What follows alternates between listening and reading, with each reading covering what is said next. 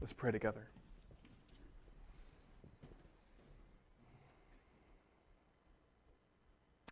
Lord, you are great and you are mighty. You are full of loving kindness and grace and mercy towards us.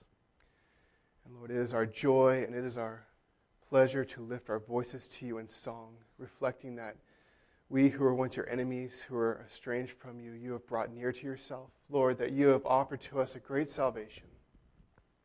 And Lord, that just fills our heart with wonder and awe and gratitude at who you are and what you've done. So, Lord, as we come now to your word, I pray that you would be opening our hearts. Lord, make us attentive to it. Lord, that you make us receptive to your word. It's not the natural disposition of us, Lord, to pay close attention to your word, Lord. We are fickle and hard hearted. We're easily distracted, Lord, but I pray through the power of your Spirit that you would be convicting and changing and transforming our hearts. And Lord, we pray this with great confidence because we know that your Son has come and he died to purchase these great and mighty promises for us, that you gave us the Holy Spirit as a seal to assure that this, these things would come about. So we thank you and we trust you in Christ's name. Amen. You may be seated.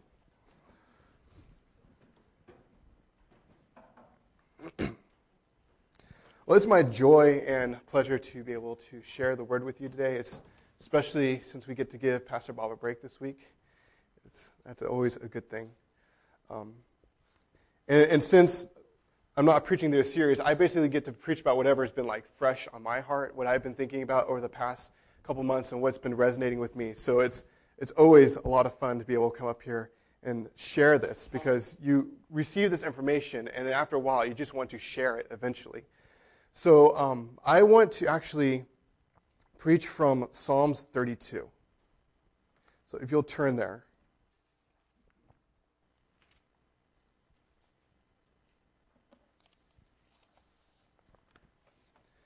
Now, it seems like as much as I learn from the Bible, every time I'm in it, the great and mighty basic truths, as it were, of the gospel make my heart more and more excited. So when I hear um, Psalms about confession and forgiveness, that excites me more than it did even five to ten years ago. It was exciting when I got saved. It's more exciting for me today because I know even more of what's wrapped up into it. The relationship that I'm sharing now with the Father through the Son, empowered by the Holy Spirit. So these truths become just more and more precious to me. And then also, along with that, is a life of experience. That as I find myself sinning, repenting, and being restored and finding the joy of my salvation again, this isn't just head knowledge, this becomes experience knowledge. And so I come alongside of the psalmist. And in this one, we're going to talk about um, forgiveness and confession. And I want to just give a hearty yes and amen. I've experienced this. Amen. So let me kind of set the context of Psalms 32. There, there are a variety of psalms in the book, the Psalter, and there's some that deal with, what, with penitence, with coming before the Lord and confessing sin. Now, the one that we read for the scripture reading was Psalms 51. That's like the classic repentance psalm. Created me a new heart, O Lord. I, I was brought forth in iniquity. I need a new heart. And we, we know that, and it's precious to us. We know from textual notes that Psalms 51 was written very, uh, very soon after David had fallen into sin with Bathsheba. He had an affair with her. And then, in his attempt to cover up her pregnancy, he layered deception upon deception upon deception to try to keep himself from being exposed as a sinner in the eyes of all of Israel. And at the end, Uriah has been murdered. Bathsheba is having a child out of wedlock. And, and David is completely unbalanced. Actually, if, if you um, just keep your hand in Psalm 32 and turn maybe to um, 2 Samuel 12, it seems like at the end of chapter 11, when this whole David and Bathsheba event is going on, that in some ways David's won. He got what he wanted. He, Uriah is dead, and Bathsheba is his wife. But the last verse kind of gives you um, some insight to what's going on. This all happens, and this word but, but the thing that David had done displeased the Lord. And then in chapter 12, verse 1, and the Lord sent Nathan to David, and he came to him and said to him, There were two men in a certain, many, in a certain city, the one rich, the other poor. The rich man had very many flocks and herds, but the poor man had nothing but one little ewe lamb, which he had bought. And he brought it up and grew it up with him and his, with his children. It used to eat his morsels and drink from his cup and lie in his arms, and it was like a daughter to him. Now there came a traveler to the rich man, and he was unwilling to take one of his own flock or herd to prepare for the guest who had come to him. But he took the poor man's lamb and prepared it for the man who had come to him. Then David's anger was greatly kindled against the man, and he said to Nathan, As the Lord lives, the man who has done this deserves to die. And he shall restore the lamb fourfold because he did not because he had did this thing, because he had no pity. I mean, yes, it's a lamb, right? This man deserves to die. He's angry. And so Nathan just turns that rage right of him and he says in verse 7 You are the man. Thus says the Lord, the God of Israel I anointed you king over Israel. I delivered you out of the hand of Saul. I gave you your master's house, your master's wives, and in your arms, and gave you the house of Israel and of Judah. And if this were too little, I would have added it to you much more. Why have you despised the word of the Lord to do what is evil in his sight?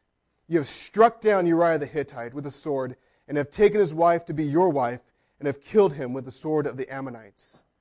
Now therefore the sword shall never depart from your house, because you have despised it, and you have taken the wife of Uriah the Hittite to be your wife. So now, I mean, just imagine. David's been harboring this sin for a while now. And he's, he's done so much. I mean, the only one who probably knows about this affair is maybe Joab, and Joab's kind of a scoundrel himself, so Joab's not going to care. But his heart's been tortured, and suddenly Nathan comes with a story, and, you're, and, and David's getting mad, and he turns it on David, and now David's I mean, it's like the whole wall came down. And you can imagine his, his heart getting stuck in his throat, right? His breathing quickening. You know that feeling, right? And when the like massive amount of anxiety just falls upon you, and he knows that he has been completely exposed. The Lord knew what happened. And so now David has this, this moment, right? So what's he going to do? Say, ah, come on, Nathan, false prophet, right? That didn't happen. Or does he confess and repent? Now you have to realize like that, what's at stake this whole time. If David confesses, first of all, there's no sacrifice in the sacrificial system set up in the Mosaic law that covers adultery or murder. The punishment for that is death. And second of all, if you remember, Saul was kicked out of being, uh, lost his rule to reign because he had sinned. And so if David were to like come clean on this, not only is he sticking his neck out that he might die judicially, but that he would, you know, well, if you're dead, you can't rule anymore, right? Or at very least, you lose your reign. He has a, he has a lot vested in what happens in this next moment. So now, pause. Psalms 51 was his repentance. Psalms 32 is probably his groanings and tortured soul up to that moment when God took the cover off and he was exposed. Now, Psalm 32, there's no note that actually says this uh, David wrote because of his sin with Bathsheba. There, there are clues within it that it probably was. So Psalm 32 and Psalm 51 are usually tied together to, about talking about this incident. Now, Psalm 51 is fresh, it's raw, it's directed solely to God, and it's just weeping and mourning and being contrite and meek and humble before the Lord. Now, Psalm 32 is looking back at a distance. And it's talking about what he experienced up to the moment of forgiveness, and then his experience emotionally after he sought forgiveness. And this is written in the past tense, and is written to God and to the congregation. So he's sharing this his, his experiences. And if you look in Psalm 32, verse 8, it's kind of the key to the whole psalm. David says, I will instruct you and teach you in the way you should go. I will counsel you with my eye upon you. Be not like a horse or a mule without understanding, which must be curbed with bit and bridle, or will not stay with you. So David's going to demonstrate to us that he was like a horse and mule with a bit in his mouth and is being dragged the way he should go. He was being dragged there.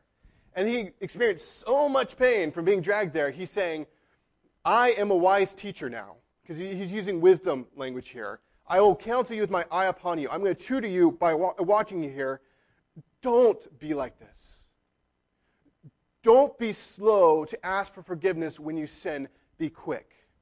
Okay. So, with these thoughts in mind, let's go to the top of Psalm 32 and we'll go through it.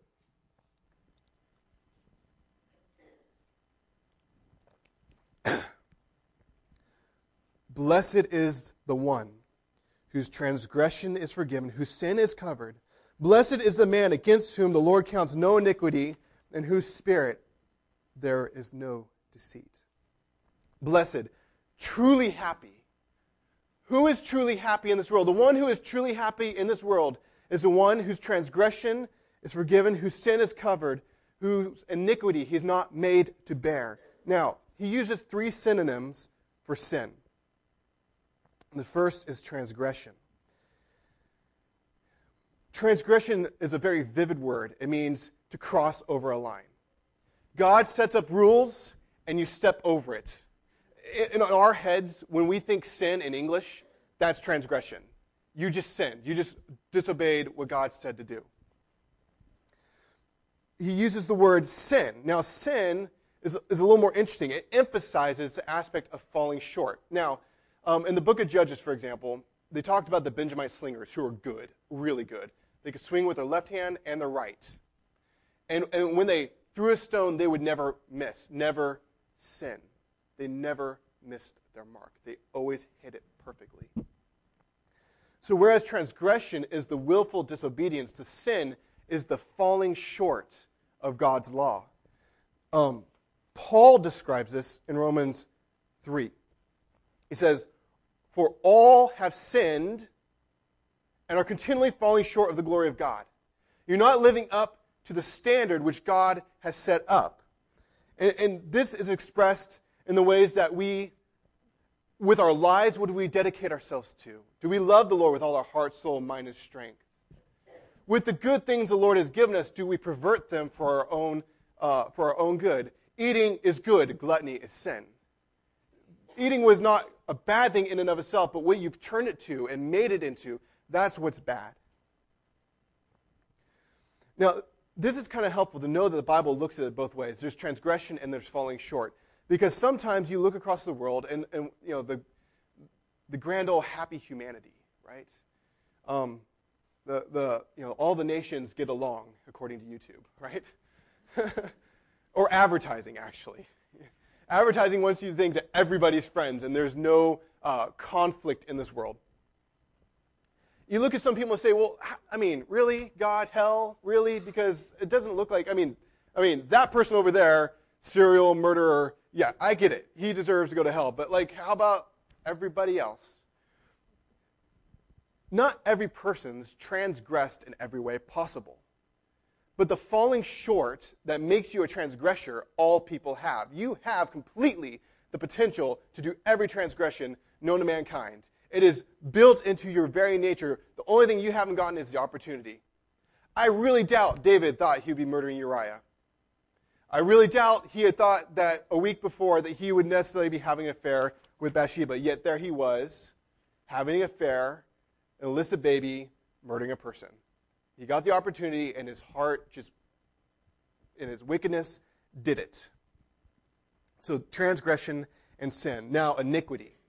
Iniquity is a legal term, it is the guilt that you incur when you do something wrong, when you break God's law. So, like in the Levitical law, God says again and again, the person who does that shall bear their iniquity. So, there's, so you stand before a judge, and the judge uh, determines whether or not you have committed a sin. And if you have committed a sin, you are now considered to bear iniquity and you'll be punished according to the law. The flip side of iniquity would be declared righteous. Someone said he murdered someone, and all the evidence comes out, and the judge declares, well, no, this person hasn't. He's righteous in this regard. So, on the one hand, you're either declared righteous, or on the other hand, you're declared to have iniquity or declared to be unrighteous. Now, universally, God, as an omniscient judge who knows all things and knows even the intentions of our hearts, understands when he looks down with us with an unbiased eye that this is true of all mankind. There is none that is righteous, none who declares the status of not guilty, no, not one. Why? All have turned aside. Together they have become useless. There is none who does good, no, there's not even one. We fall short completely, consistently, and willingly. And we are therefore made to bear our iniquity. You are not in a happy state. But notice the corresponding remedies. We're not left necessarily in those states because it says, Blessed is the man whose transgression is forgiven. It's as if you never crossed over that line. Whose sin you're falling short, covered. It's as if you've never fallen short and you hit the bullseye every single time, though you know you've missed. You are not made to bear the guilt that you deserve, but instead you are declared to be righteous even though you are guilty. Blessed is that man. Grace and mercy has been shown to him. Now, there's one more word if you haven't noticed. Uh, sin, transgression, iniquity. Those three show up together a lot in the Bible, in the, especially in the Old Testament. You'll see those words paired together. Deceit is kind of the oddball. My, my daughter's watching a lot of Sesame Street. One of these things just doesn't belong here.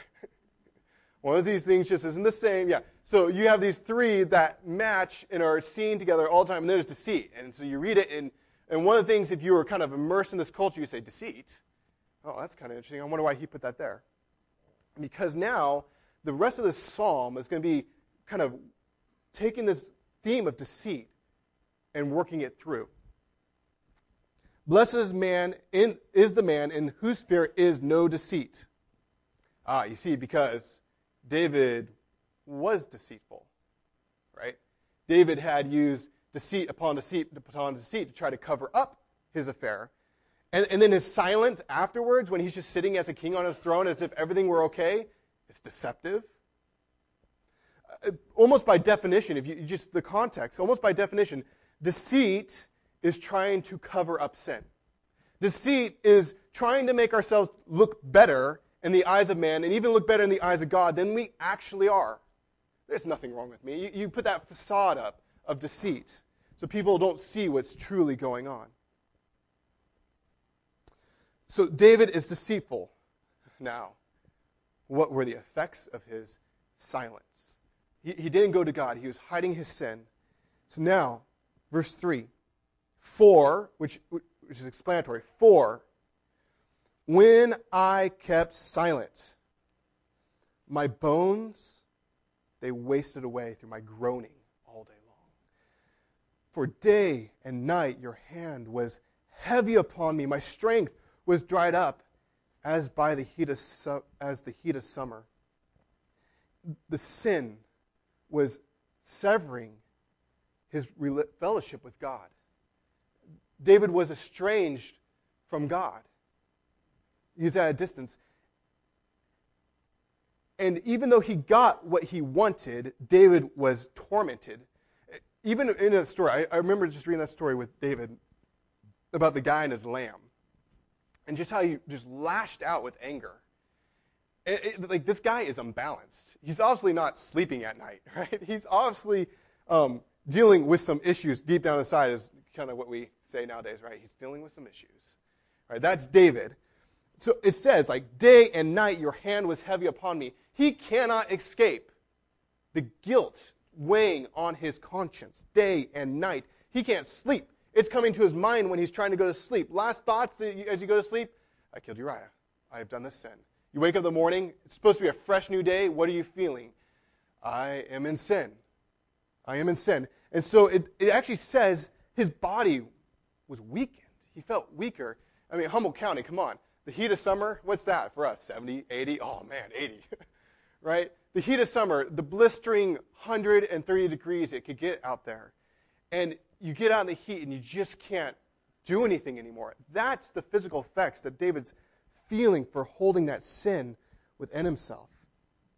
Now, it's interesting that he attributes to God. He says, Your hand, O Lord, your hand was heavy upon me. It, it, the Lord knew David's deceit. God knows, right? It was God who was causing this duress. God was the one pressing down with him with like his omnipotent hand, and David could not escape it. Now, the Bible is balanced here with regard to physical effects of sin. I mean, we generally think that sin only has physical effects if it's a physical sin. Like if you do something like smoke crack, right, that's going to affect you physically. But if you do something like lie, it's not going to affect you physically. Okay, that's because we're good 21st Western uh, individuals raised in America, and we, we, we kind of try to distance um, our emotions from our physical, or even attribute sin as affecting us physically. But the Bible's reminding us that sometimes your, your, your tiredness and your weakness could be that you're in sin and you know it and you need to repent. But not all physical problems are because of sin. Think of Job. All these things came upon him, he didn't sin.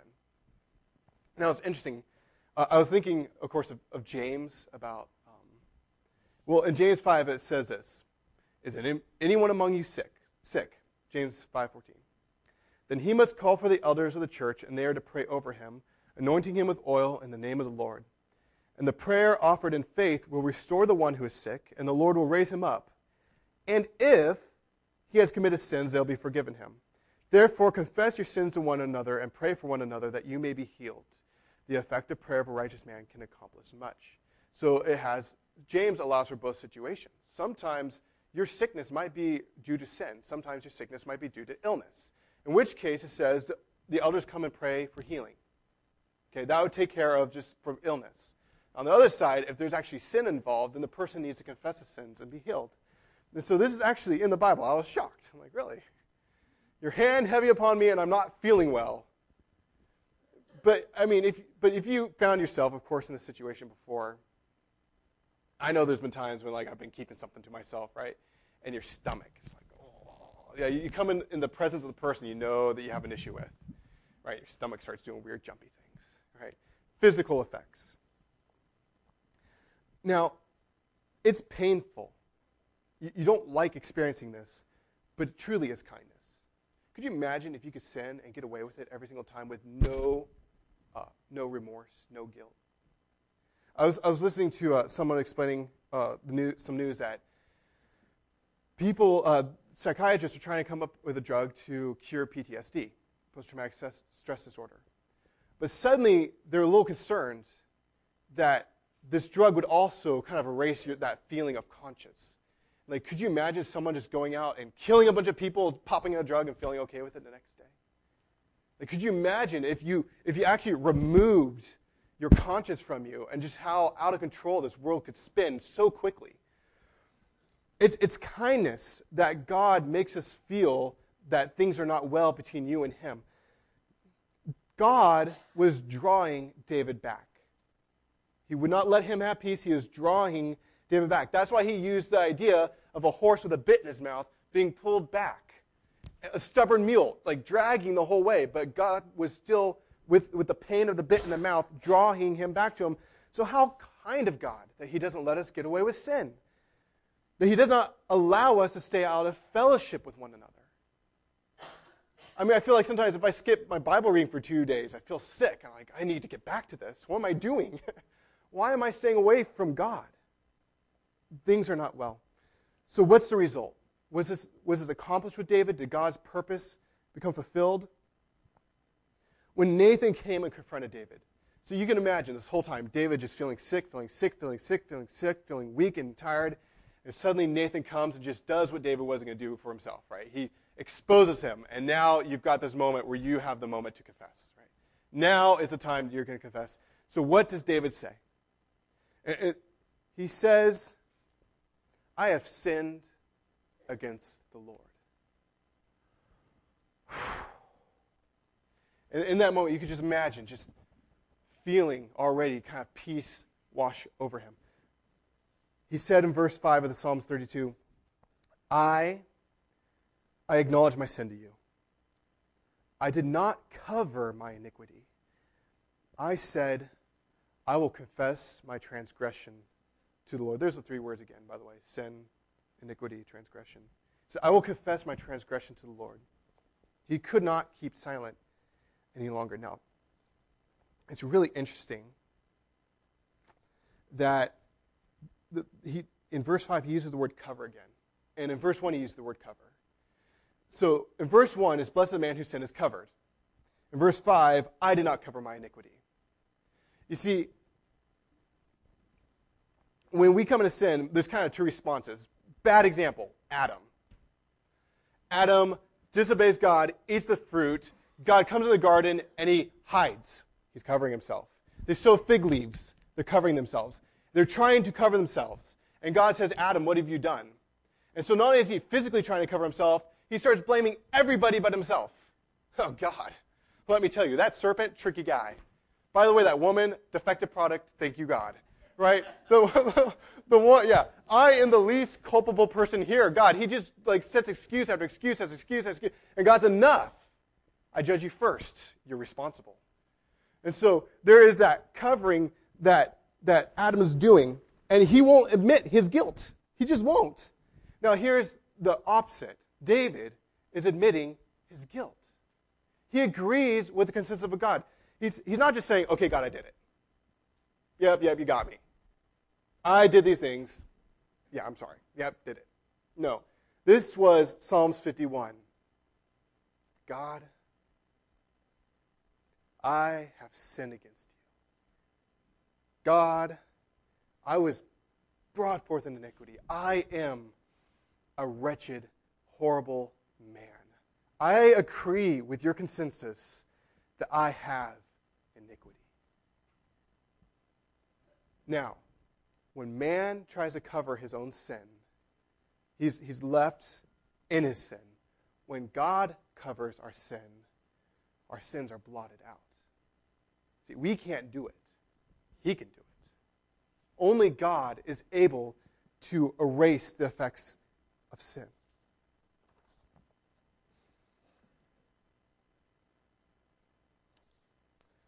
Now,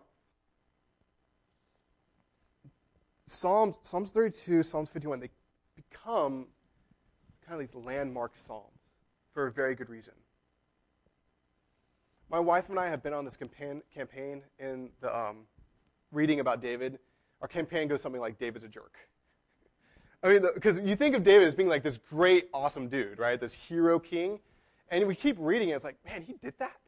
Man, he did that. Man, he did that. And, and then we get to one time, Brian was just looking at uh, this whole thing about he sinned against uh, with adultery. She's like, he should die. Why does the king get get off? Right? It's because he's king. You know, the king gets to do whatever he wants, right? Well, God is can smite down whoever he wants to smite down. But that actually, like that question's the right question. That's the question that a lot of people end up looking at, even in the Bible. Why was David told he was not going to die? By the way, I forgot to mention. When David admitted his guilt to Nathan, instead of trying to cover up, no, no, no, no, it wasn't me, when David said, No, I have sinned against the Lord, Nathan said, You will not die. It's a big deal because that's what he deserves legally, but you will not die. Your child's going to die. There's going to be there's going to be toil in your house. Uh, children are going to be slaughtered. Yeah, but you will not die. You'll feel effects of it, but you yourself will not die. So, Paul in the New Testament, Paul in Romans chapter 4 looks back at this psalm, Psalm 32, and says, That, my friends, is an example of justification by faith and not by works. How do you get iniquity off of you? Not by works. You could never do enough to erase the fact that you've done something wrong.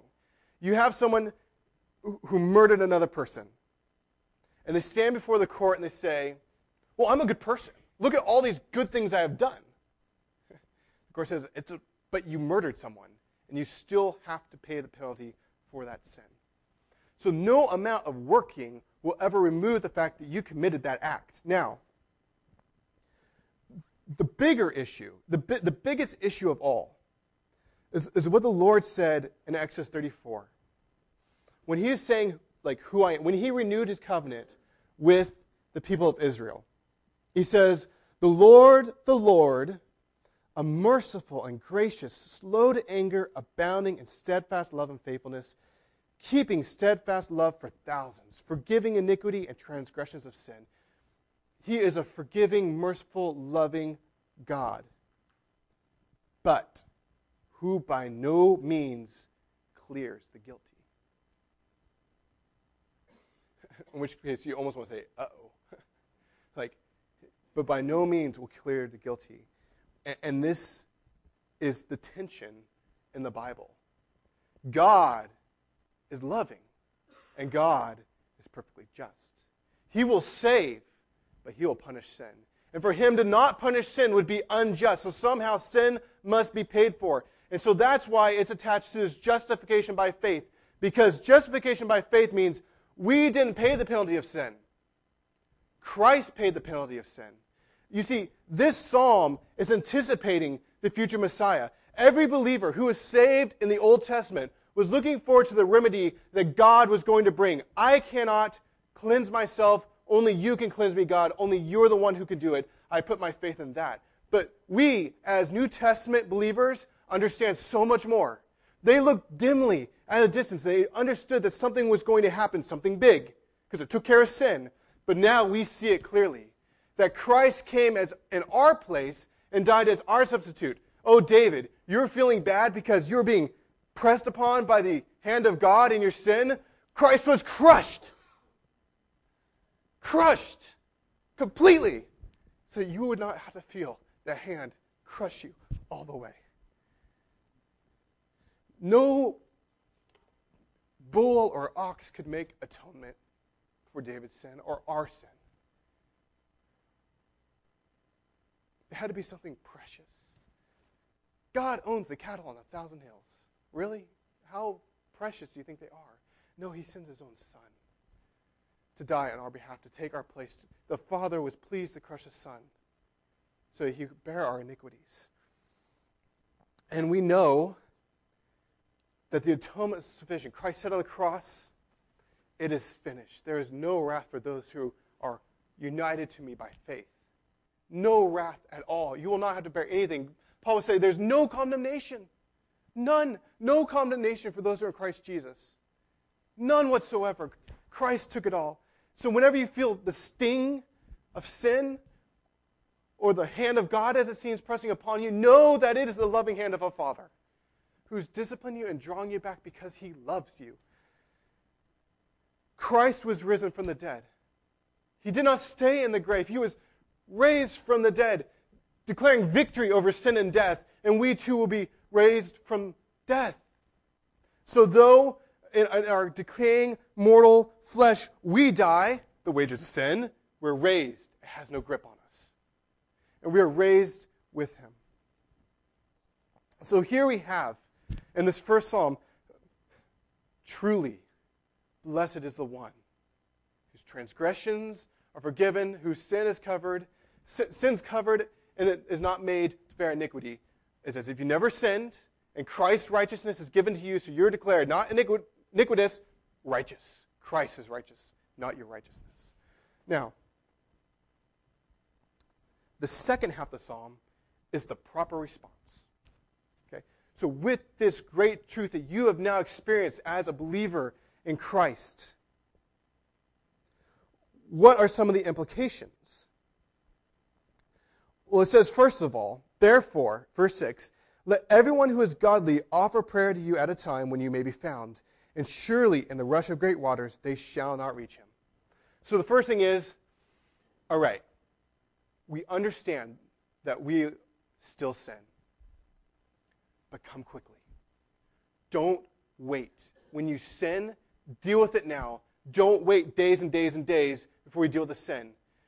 You'll start feeling the effects of sin in your life and the destruction that sin brings about. No, be very fast. Go to the Lord now. Now's the day of salvation. Go. Don't tarry. And, and we need to be encouraging each other to do that as a congregation. If, if someone's in sin, you encourage them. Don't be far off. Go to your Lord now. I, have I've been kind of wondering about this, and surely in the rush of great waters they shall not reach him.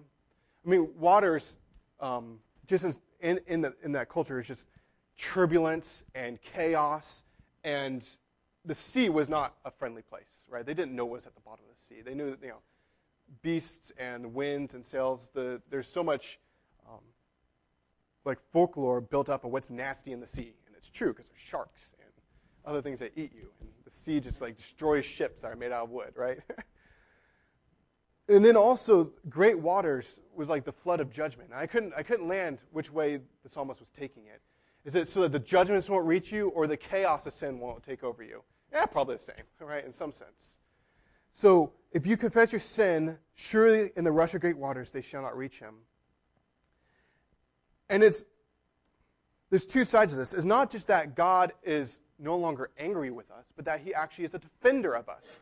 It's not that he's like cessation of hostility, but now he turns to fight for you. Because look at these next three phrases. Verse 7 You are a hiding place for me. You preserve me from trouble. You surround me with shouts of deliverance. So now, not only is God no longer pressing his hand upon you, but now he's a shelter for you. That you could run to him and he helps you. You preserve me from trouble. That word preserve is like a watchman, a guard, standing guard over you. So you have a guard 24 7, as it were, standing over you. And it is the Lord, the Lord your God, who stands over you and guards you and keeps you from trouble. And he says, And you surround me with shouts of deliverance. And that's very vivid imagery that that moment in a battle when all seems lost, and then the like another wave of reinforcements comes in, and there's a great shout of victory because you know that you're about to win this battle. That's what the Lord brings, as it were, brings to your life. So, victory where there was once defeat.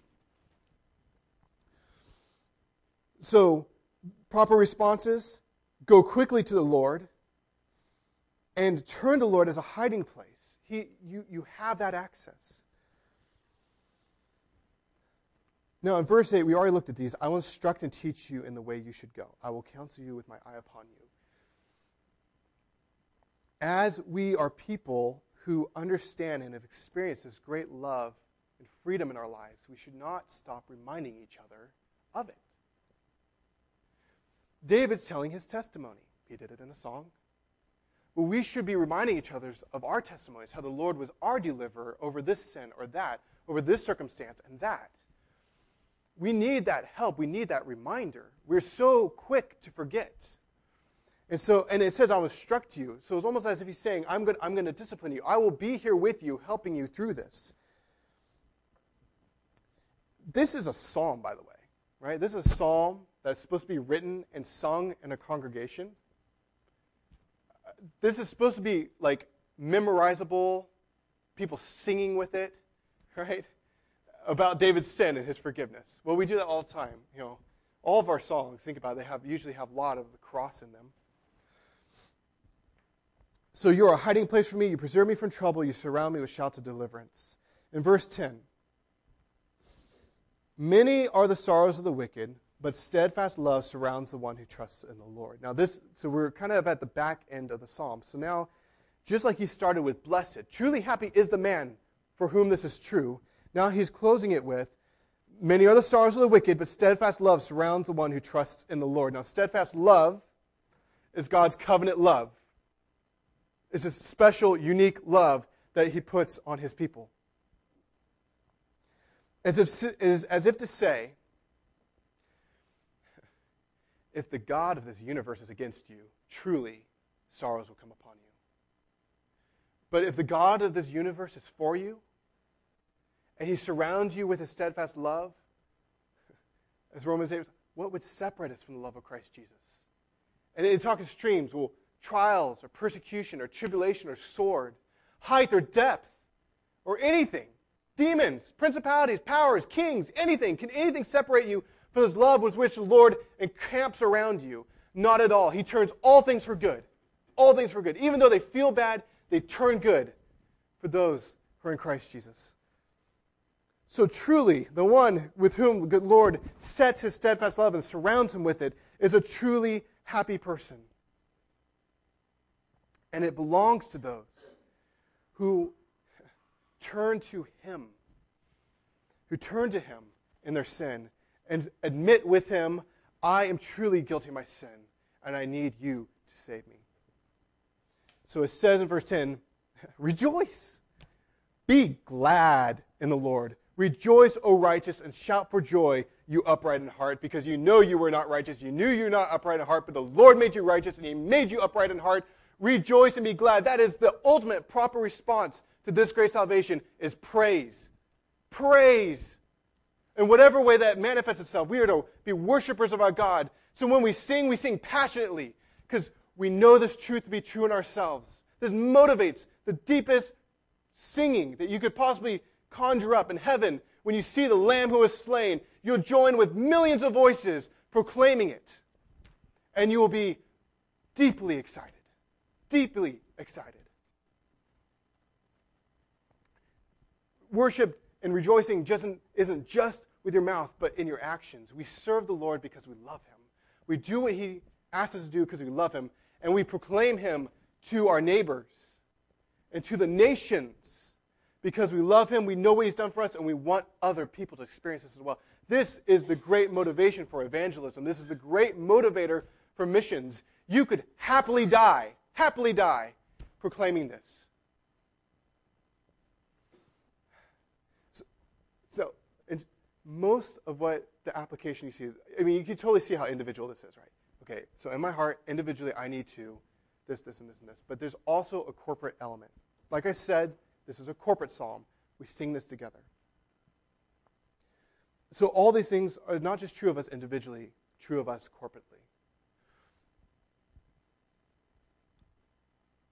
We tell other people together. I don't know if you've heard of Dr. Martyn Lloyd-Jones. He was a preacher over in England. Um, he said, I, I read this book by him. He made this most fascinating comment. If a bunch of Christians are in a church and feeling all humdrum about the worship, and all humdrum about the preaching of the word, and humdrum in their prayers. And an unbeliever comes in, what is he going to take away from this?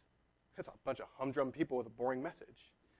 But if we are a people who are corporately excited and corporately thankful and express that appropriately and truly have imbibed that and it expresses itself appropriately, they're going to see that there's something here. There's something authentic here.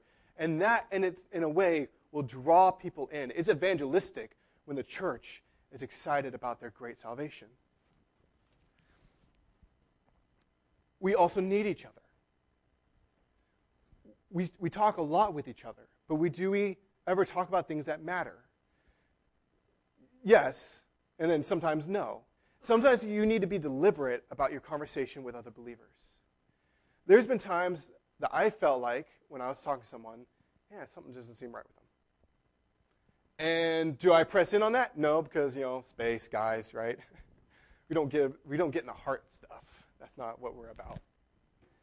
And then come to find out, big time sin. I was thinking to myself, oh, if only I had just kind of pursued what was going on at that time, maybe it would have gotten as out of hand as it did. So we need to be people keeping each other accountable, to be asking each other hard questions. How are you doing? Are you in sin? If, if you recognize symptoms of sin in someone's life, eh, why don't you take, make some inquiry? And believe me, I, I mean, I don't think Nathan, uh, David was feeling really glad Nathan came to him initially and, and called him out on it. But I bet you a half an hour later he was. Maybe, okay, maybe after his everything resolved. His child died. So there was some weeping. But when he knew the joy of his restoration, he was glad for it. So um, let's turn to communion. Communion is corporate. We get to rejoice yet again in the great deliverance that the Lord has delivered us with. And even though there's, there's that sorrow over sin, there's rejoicing because we're forgiven. So let's take it together.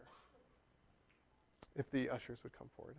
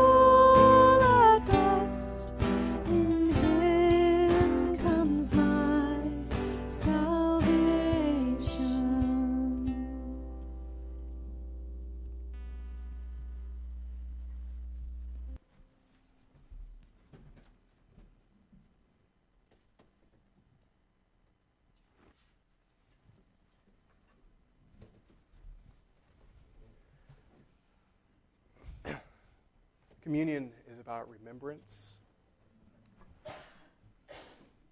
Remembrance is a, it's a rich word. It doesn't just mean, oh, I remember that Christ died for me. Remembrance is, is drawing for something that happened in the past and bringing it up to the moment now, and it has an effect right now. Lord, don't remember my sin. Don't draw that sin from the past, although you're omniscient and you know it happened. Don't make it affect what happens right now. Don't hold my sin against me. And likewise, when we celebrate the communion as remembrance, we remember that Christ died for us. And that affects right now our lives, that we are, our sins are cleansed. And so we always come to communion confessing sin, admitting that we are, will never be good enough, but yet holding with faith that our sins have been cleansed by the blood of Jesus Christ. If you can't acknowledge your sin, the gospel will never be good news. Just never will. For I received from the Lord what I also delivered to you that the Lord Jesus, on the night when he was betrayed, took bread. And when he had given thanks, he broke it and said, This is my body, which is for you. Do this in remembrance of me.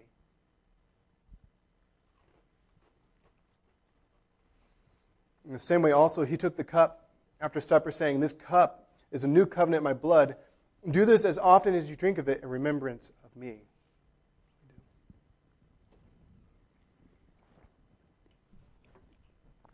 For as often as you eat this bread and drink this cup, you proclaim the Lord's death until he comes. Amen. Um, so please stand. Um, I probably actually should probably pray too. pray, and then we'll uh, sing together. But let's bow our heads.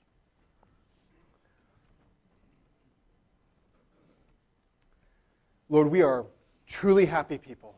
Lord, we have been blessed for you have forgiven us of our sins. Lord, I ask, Lord, if there's any who have not come to you, who are still relying on them picking themselves up and dusting themselves off, Lord, that you would show them that you are a loving Father who would cleanse them just as they are. All they have to do is reach hold of you in faith. Lord, and you'll be the Father who runs to us. Lord, I pray that you remind us as believers that you care when we're, you care that we're in sin, you care about the effects it has in our lives and the lives of others, and that you'll be quick to forgive. Lord, I pray that the gospel will continue to grow in our hearts as the best news we have ever heard, and that it would be our greatest joy to sing with rejoicing and to proclaim it to others. So, Lord, will you do that in us? We thank you for the blood of Jesus who has washed from all our sins. Thank you for your spirit who is going to empower us to do this. So, with great hope and expectation, we say,